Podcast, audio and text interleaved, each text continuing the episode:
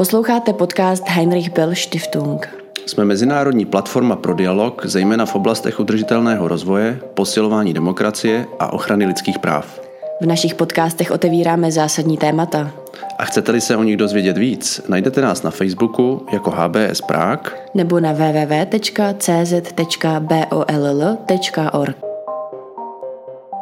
Dobrý den, mé jméno je Zuzana Liscová a pro Pražskou kancelář Heinrich Bell Stiftung jsem připravila podcast o roli žen v české a slovenské zahraniční politice.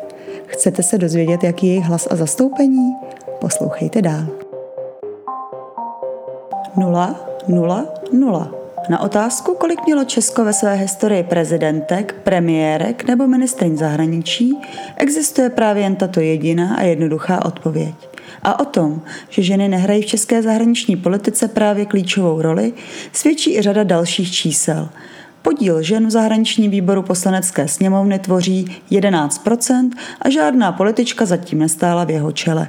A lepší to není ani v diplomatickém sboru. Velvyslankyně dlouhodobě tvoří jen něco kolem 15% českých ambasadorů. Mají tato čísla absolutní pravdu? A pokud ano, proč tomu tak je? Platí podobná genderová nerovnost i v české teoretické debatě o zahraniční politice? Jsou na tom lépe naši slovenští sousedé, kteří si nedávno za hlavu státu zvolili ženu? Odpovědi na tyto a další otázky najdete v našem podcastu. A malá technická poznámka. Kdykoliv bude v následujících minutách řeč o komentátorech, konzulech, řečnících nebo odbornících, máme samozřejmě na mysli i komentátorky, konzulky, řečnice a odbornice. Představte si veřejnou panelovou diskuzi. Na pódiu sedí čtyři nebo pět mužů, žena je maximálně v moderátorském křesle. Zdá se vám to jako momentka z minulého století? Omyl. Tento obrázek je v českých zemích stále ještě celkem běžný. Podle Ireny Kalhousové, expertky na Blízký východ, která posledních pět let strávila ve Velké Británii, je převaha mužů v pražských zahraničně politických kruzích patrná na první pohled. A navíc se zdá, že to nikoho ani moc neruší. Já si myslím, že tohle je asi největší šok nebo takový aha moment, kdy se člověk vrátí, vrátí z ciziny eh, do, do Čech a najednou začne dostávat pozvánky na různé akce a já tím, že se zaměřuji na zahraniční politiku a také částečně na bezpečnostní témata, tak eh, tam je to opravdu velmi silně vidět, jak dominantně mužské eh, to prostředí je a že v českém prostředí je naprosto normální jednání a nikdo se nad tím nepozastavuje, že prostě konference, kde je 30 eh, mluvčích, 30 panelistů eh, a moderátorů, že vystupuje třeba jedna nebo dvě ženy a vlastně ten organizátor je na to ještě hrdý, že vlastně tím, že tam ty dvě ženy má, tak eh, prostě naplnil nějakou tu povinnost tam mít to, ty zástupce druhého pohlaví. A tohle mě vlastně strašně mrzí, že ti organizátoři pravděpodobně prostě sáhnou k těm známým jménům mnohdy ke svým kamarádům a automaticky se tady pořád točí stále ti samí a jsou to většinou tedy eh, muži. A že už eh, vlastně eh, to vypovídá o tom, že jako i názorově ty akce budou pravděpodobně velmi, velmi podobné, protože prostě když si organizátor nedá práci s tím, aby, aby ten panel udělal zajímavý, což znamená pozvat i ženy, tak, tak je to většinou, většinou i prostě, prostě nezajímavé obsahově. Ale jak říkám, především mě prostě zaujalo, že, že vlastně je to tady normální, že se nad tím nikdo nepozastaví a že se nad tím nepozastavují především ti účastníci muži, protože si myslím, že prostě eh, v jiných zemích nebo prostě v té Anglii už by se ten muž zeptal, jako proč v panelu, kde sedí pět lidí, proč není prostě ani jedna žena a třeba by i odmítl v takovém panelu vystoupit. Podobná gesta se však alespoň zatím v české odborné debatě o zahraniční politice moc nenosí. A právě chybějící mužská solidarita je také jedním z důvodů, proč se ženy v daných kruzích méně častěji prosazují. Odbornic by přitom teoreticky mělo být dost. Studentky tvoří v Čechách většinu absolventů vysokých škol a mezi těmi, kdo mají diplom z některého z humanitních oborů, je jich dokonce až 65 Kam tyto mladé ženy mizí? To je opět otázka pro Irenu Kalhousovou, která od svého návratu do Čech působí jako ředitelka Herclova Centra izraelských studií na Univerzitě Karlově. To je pro mě záhada, protože přesně je to tak, že, že vlastně na těch univerzitách dneska už studuje víc dívek než chlapců eh, v těch sociálních vědách a vlastně kam zmizí. Tak eh, můžeme se bavit o takových těch strukturálních věcech, že prostě odchází třeba na mateřskou a tím pádem eh, jim v tomto smyslu ujede vlak, protože je to takový ten klíčový věk, kdy prostě, když člověk v tom oboru není, tak se to potom těžko dohání. Ale já myslím, že to není jenom to, že prostě já sama jsem zažila po návratu z Anglie různá setkání, kde se právě setkávali experti na zahraniční politiku, na bezpečnostní politiku a když tam jsou jenom samý muži, tak vlastně opravdu člověk se tam cítí trošičku nepatřičně. Je zkrátka patrné, že je žen ve veřejném prostoru méně a často se také v menšině cítí. Siki Brzdí je přitom nejen společenské zvyklosti a rodinné závazky, ale často také nižší průbojnost a sebevědomí. Tím, že hodně organizují různé debaty, tak vím, že třeba sehnat eh, jaksi ženu do panelu je obtížnější než sehnat muže, že prostě ženy často o své erudici pochybují, muži málo kdy. Ehm, eh, samozřejmě obecně, jak si těch mužů v tom veřejném prostoru je víc, takže to jednodušší je sehnat. Eh, tím, že často organizátoři jsou muži, tak prostě v jejich telefonním seznamu spíše figurují muž, mužští experti, eh, takže je to takový začarovaný kruh. A tento začarovaný kruh zdaleka nepůsobí jen v teoretické debatě o zahraniční politice.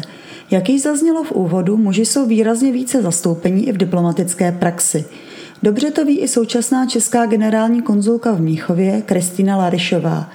Jaké podle ní má relativně nízké zastoupení žen v české diplomacii příčiny? Obecně z mého eh, pozorování tak nějak eh, dovozuji, že možná ženy, vzhledem k tomu, jak jsou eh, orientovány prakticky, a na, řekněme, na výstupy, na výkon, tak možná obecně až tak netíhnou k politické praktickým vědám, k politice, k praktické politice, eh, z toho důvodu, že eh, jsme denodenně, eh, tak jak to k demokracii patří, svědky různých bojůvek, půtek, diskusí, které velmi často připadají člověku mm, praktickému jako nepříliš plodné. Na druhou stranu je tady samozřejmě téma nějakých také stereotypů v personálních politikách různých institucí, ale i politických stran. Říká Kristýna Larišová a vedle okolností, které platí pro řadu dalších postů a povolání,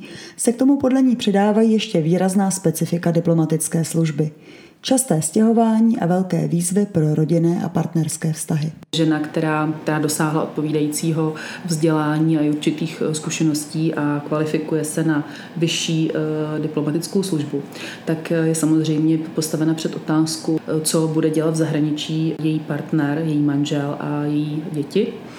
A samozřejmě obecně um, my máme nejenom v naší zahraniční službě, to je myslím fenomén, který, eh, se kterým se potýkají i eh, diplomatické služby jiných států světa, máme nesmírně vysokou kvotu rozvodovosti, protože ne všechny svazky zkrátka ten kočovný život eh, vydrží a e, je pravda, že mnoho žen ve vysokých e, funkcích e, v zahraniční politice, protože takové, takové ženy máme v Česku, máme velmi, velmi dobré kvalifikované diplomatky a tam bych si skoro troufla říct, že u těch případů, které já znám, tak velice často právě příčinou bylo, byla vlastně ta řekněme, naplnění profesionální kariéry. V tom slova smyslu, že mm, nejsou, nejsou ochotní, i když z vnějšího svého pohledu se to jeví jako naprosto racionální, tak nejsou ochotni vzdát se svých němé kariérních cílů. Žena je před eh, tuto volbu vzdát se alespoň na nějakou dobu dočasně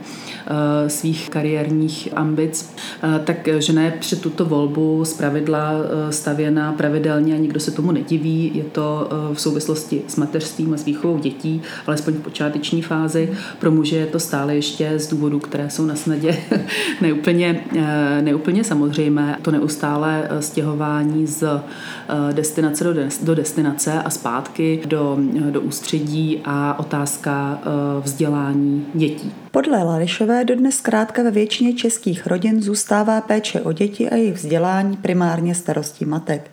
Ženám diplomatkám tato okolnost často přináší na lehké chvíle a výrazně ovlivňuje i jejich služební postup. Jsou zde ale i další faktory, které české ženy pro diplomatickou dráhu příliš nemotivují. Pokud jde o českou eh, zahraniční službu nebo tu eh, středo- a východoevropskou, tak eh, tam mám za to, že možná i obecně, jak je daleko, řekněme, s určitým jakoby spožděním několika dekád tématizováno téma rovného zastoupení a vůbec gender genderu, tak eh, zkrátka tady je trošku ten eh, handicap vidět. Pak jsou tady takové praktické eh, záležitosti, které také mají svůj vliv na, na ženy v mm, zahraniční politice, protože nejde jenom o posty v zahraničí, ale také o významné pozice ve struktuře, řekněme, ministerstva zahraničí. A tam potom, tam potom eh, dochází, eh, je potřeba se eh, zamyslet nad, nad tím, jaká je disproporce mezi možností dosáhnout zajímavého výdělku v zahraničí a tím, jak si mít velmi dobrý plat odpovídající náročné zodpovědné práci v ústředí. Tady není žádným tajemstvím, že e, některé státy i nám velmi příbuzné, například Slovensko, a už vůbec teda nemluvě o státech západní Evropy, tam e, ta diskrepance mezi výdělkem v zahraničí a výdělkem v ústředí e, je daleko nižší než v Česku.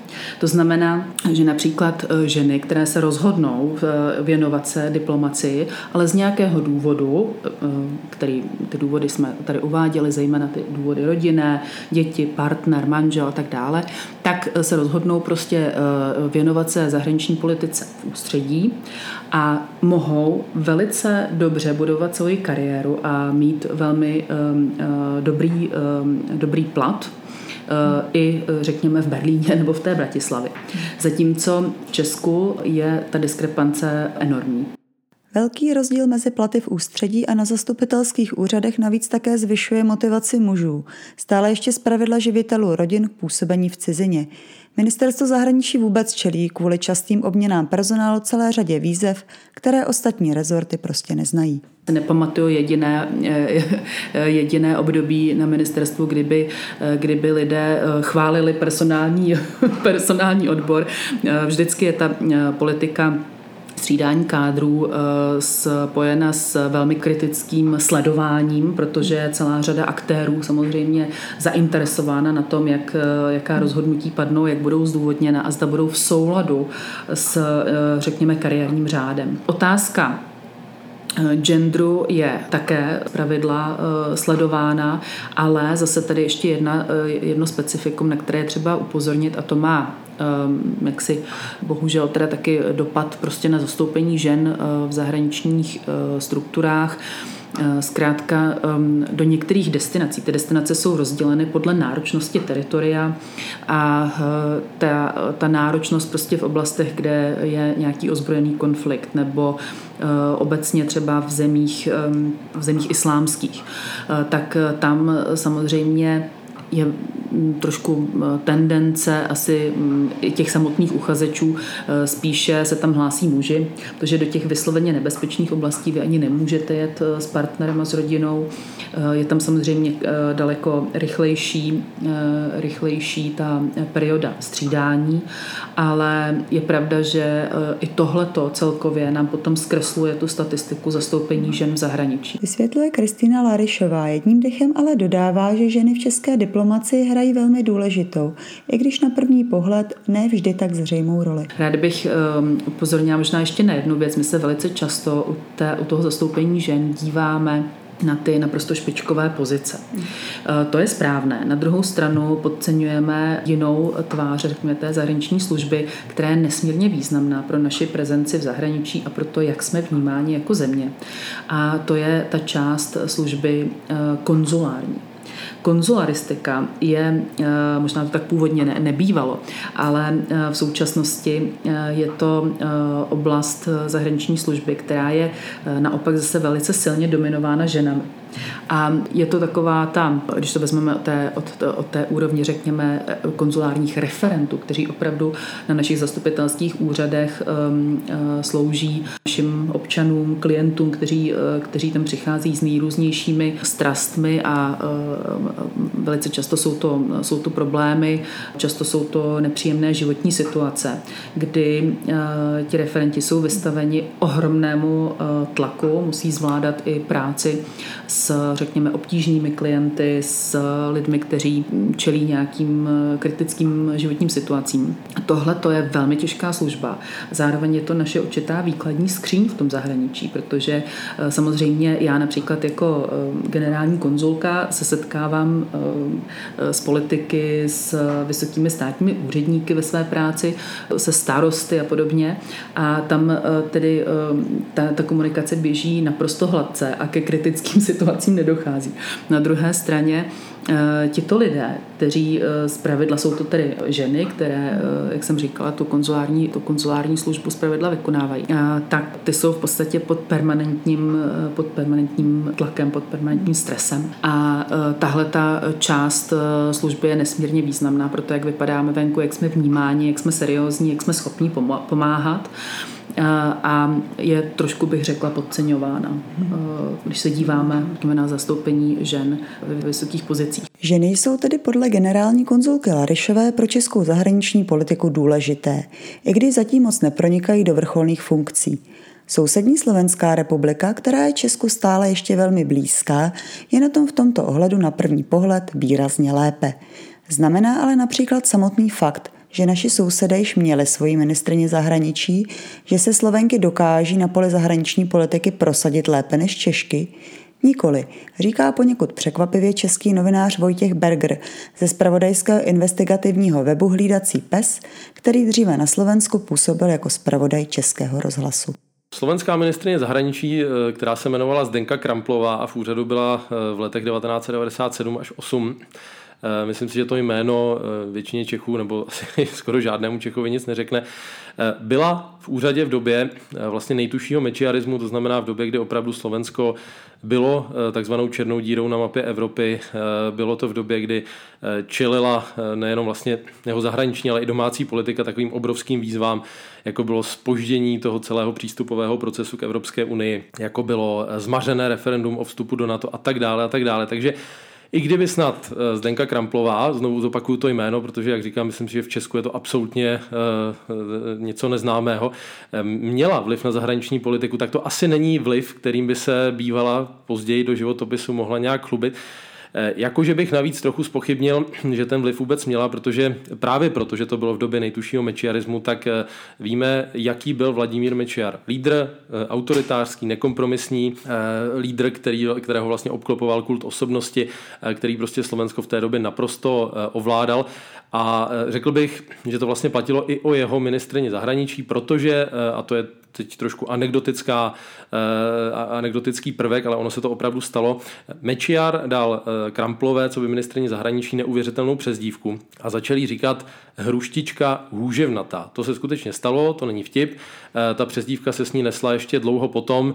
Eh, byť trošku posměšně, protože se později nechtěla vzdát, eh, tuším, jedné velvyslanecké funkce a podobně, ale každopádně Mečiar právě pro ty její některé charakterové vlastnosti dal tuhle přezdívku, která ale při vší úctě, i kdybychom zůstali jenom při té přezdívce, tak myslím, že už ona sama, ale co vypovídá o tom, jaké postavení zhruba tak vůči mužům mají ženy ve slovenské, a to nejenom zahraniční politice. Sečteno podtrženo. První a zatím jediná slovenská ministrině zahraničí právě velkou díru do světa neudělala. Vedli si ve vládních funkcích lépe jí následovnice, například premiérka Iveta Radičová, byl jim dán větší prostor, i k tomu je žurnalista Vojtěch Berger více než skeptický. Dalo by se namítnout, že Slováci měli i premiérku, na druhou stranu Iveta Radičová, eh, víme, že v té funkci Vydržela taky poměrně krátce, vydržela v ní asi roka půl, eh, pak už vládla v demisi.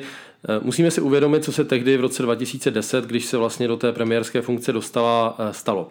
Radičová tehdy vyměnila Mikuláše Zurindu, co by šéfa SDKU, tedy pozdější hlavní vládní strany, v pozici volebního lídra.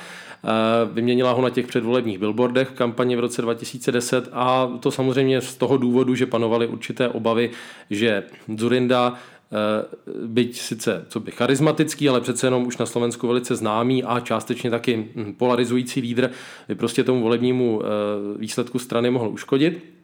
Ten kalkul se nakonec ukázal jako velice chytrý. Radičová ty volby vyhrála, stala se premiérkou, ale celou tu dobu SDKU vlastně neřídila ona, ale z pozadí právě z předsednické funkce Mikuláš Zurinda.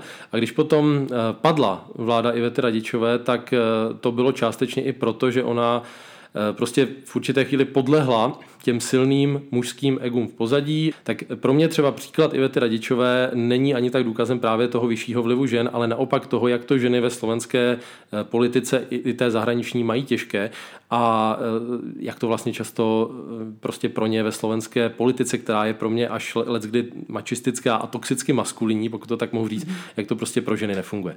A ženy to mají údajně na Slovensku výrazně těžší než v Česku i v teoretické diskuzi o mezinárodní politice a v médiích, která zpravodajství o zahraniční dění přinášejí.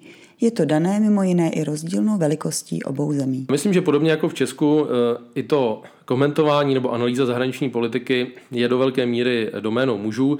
Eh, jestliže si v Česku stěžujeme často v médiích na to, že nemáme ženy komentátorky, protože tady prostě máme jenom komentátory, eh, vžil se vlastně proto i ten prostě mužský výraz komentátor, a říkáme tak prakticky i, i ženám, které, které něco komentují v médiích, tak na Slovensku už, už tím, že ta země je opravdu o polovinu menší, mediální e, síla je e, možná ještě slabší, protože slovenská média jsou prostě ve slabší pozici než ta česká, počínaje těmi veřejnoprávními, ale e, je to i dál do té komerční sféry, Nepěstuje se tam tolik zahraniční spravodajství, vlastně slovenská média nemají jediného stálého, řekněme plnoformátového stálého zahraničního zpravodaje. Eh, mají tam nějaké, nějaké spolupracovnice, mají v Praze tedy jednu zpravodajku, eh, jsou tam nějaké ženy v těch médiích, to ano, ale třeba jeden konkrétní příklad eh, reportérky, velmi elitní reportérky RTVS, tedy Slovenské veřejnoprávní televize a rozhlasu Olgy Bakové, ukazuje, že ta média nejsou vlastně schopná ani ochotná si tyhle ty svoje, to, to málo těch elitních novinářek, které rozumí zahraniční politice, udržet, protože Olga Baková loni z RTVS odešla, pokud jim tak to nebyl úplně odchod, řekněme, dobrovolný, a chtěný. A e, pak už tam vlastně nikdo nezbyl, takže i jedna seniorní reportérka, která skutečně měla sježděné krizové regiony, včetně východní Ukrajiny a podobně, znala Spojené státy, kde sama působila jako zpravodajka, tak ta, která by dokázala vychovat další, další vlastně nástupce, protože zahraniční reportéři samozřejmě pak relevantně dokážou tu zahraniční politiku komentovat, tak z těch médií musela odejít, protože v médiích vlastně nebyl o její služby zájem. Myslím si, že to docela ilustruje to, jak zase žena v oblasti zahraniční politiky na Slovensku eh, to prostě nemá jednoduché. Myslí si Vojtěch Berger. Zcela bezvýchodná však situace není, i přesto, že je slovenská politika jeho slovy mačistická a toxicky maskulinní, dokázala se letos do nejvyšší státní funkce prosadit žena. V letošních březnových prezidentských volbách získala většinu hlasu advokátka občanská aktivistka Zuzana Čaputová. Její zvolení přineslo závan naděje, že se může z hlediska rovného zastoupení žen a mužů v politice leco změnit nejen na Slovensku, ale i v Česku. Jaké má tedy Čaputová šance a výchozí podmínky? Možná bych se vrátil o jeden krok zpátky, o jednoho prezidenta zpátky, protože podle mě některé z těch ženských principů, eh, takové té logiky ve stylu eh, schopnosti dát najevo emoce, které ale nejsou silové, takové možná až jako schopnost dát najevo určitou slabost a zranitelnost, eh, vnesl do, do politiky dosluhující, dosluhující prezident Andrej Kiska, který má za sebou pozadí vlastně člověka, který se pohyboval v charitě. A je rozdíl, když jako Robert Fico, tedy eh, bývalý premiér, si jdete odpracovat jednu noční směnu do továrny v Malackách, abyste ukázal odborářům a chudým dělníkům na Slovensku, že při nich stojíte, jak to udělal Fico. A je rozdíl, když si pozvete do prezidentského paláce bezdomovce, Romy a různě sociálně znevýhodněné skupiny. Prostě v tom je eh, to zabarvení je úplně jiné a přesně tohle to dělal Andrej Kiska. Takže mm, myslím si, že on, jestli tam někdo dokázal přinést jakýsi prvek té ženskosti, to znamená empatie, těch nesilových emocí, tak to byl právě on. A podle všeho se zdá, že nová prezidentka bude ve stopách svého předchůdce pokračovat. Čaputová určitě bude navazovat na Andreje Kisku, eh, nebude nějak eh, zásadně měnit zahraničně politické směřování Slovenska v tom smyslu eh, euroatlantické orientace, snahy být co, co vlastně nejblíž integračním snahám Evropské unie. To si myslím, že v tomhle nebude žádný rozdíl oproti té dosavadní hlavě státu. Liberální Čaputová by podle Bergera nicméně mohla přinést do slovenské politiky další nové akcenty. Patří například k nemnoha slovenským politikům, kteří se otevřeně vyslovují proto, aby osoby stejného pohlaví mohly uzavírat formální svazky a případně adoptovat děti. Tato otázka se sice netýká přímo mezinárodní politiky, ale může mít značný vliv na obraz Slovenské republiky v zahraničí. Nová témata, nové přístupy – to jsou nejčastější argumenty zastánců většího zapojení žen do zahraniční politiky. Co nového by do této oblasti ženy konkrétně mohly vnést a došlo by skutečně k revolučním změnám? Slovo má opět Irena Kalhousová z Univerzity Karlovy. No tak to je vždycky taková ta otázka, jako jestli to bude jiné, když tam ty hmm. ženy budou. Tak eh, těžko říct, protože nevíme. Ve většině zemích prostě dominují muži. Já si vůbec nemyslím, že jako třeba ta politika bude výrazně jiná, že najednou prostě nebudou války a, a jo, já nejsem v tomto smyslu jako takhle úplně naivní, ale nevím, třeba si opravdu začne začneme více všímat jiných věcí. Třeba to všechno, když to tedy převedu do toho jazyka té, té zahraniční bezpečnostní politiky, tak třeba přibyde té soft power. Nebude tam taková fascinace prostě zbraněma. Možná se budeme více bavit o tom, že hlavní problém, který máme, je životní prostředí. Hlavní problém, který máme, je prostě sociální nerovnost. Možná na tom bude zajímavé to, že vlastně by do toho více zasáhli lidé, kteří byli trošku jako mimo ten hlavní, hlavní proud, mm. mimo ten hlavní systém. A v tomto případě nejde pouze o ženy, že jo? Ono se prostě mluví o tom, jak více zapojit menšiny a, a, a tak dále. Jo? Prostě o to, aby tam přišli lidé, kteří prostě mají jiný pohled, protože přeci jenom jaksi nebyli součást, uh, úplně součástí prostě toho hlavního proudu, který, který určoval, uh, určoval ta témata. Uvidíme, no, uvidíme, ale věřím tomu, že prostě by to rozhodně přispělo a hlavně by se zvedla, eh, zvedla konkurence, protože vlastně 50% obyvatelstva se to de facto netýká. Jo, takže si myslím, že, že vlastně jako průměrný muž eh, má velkou šanci uspět a v momentě, kdy tam bude více žen, tak třeba průměrní muži už tak úspěšní nebudou. Takže třeba by se nám, by se nám jaksi zvedla kvalita těch lidí, kteří by v tom veřejném prostoru působili.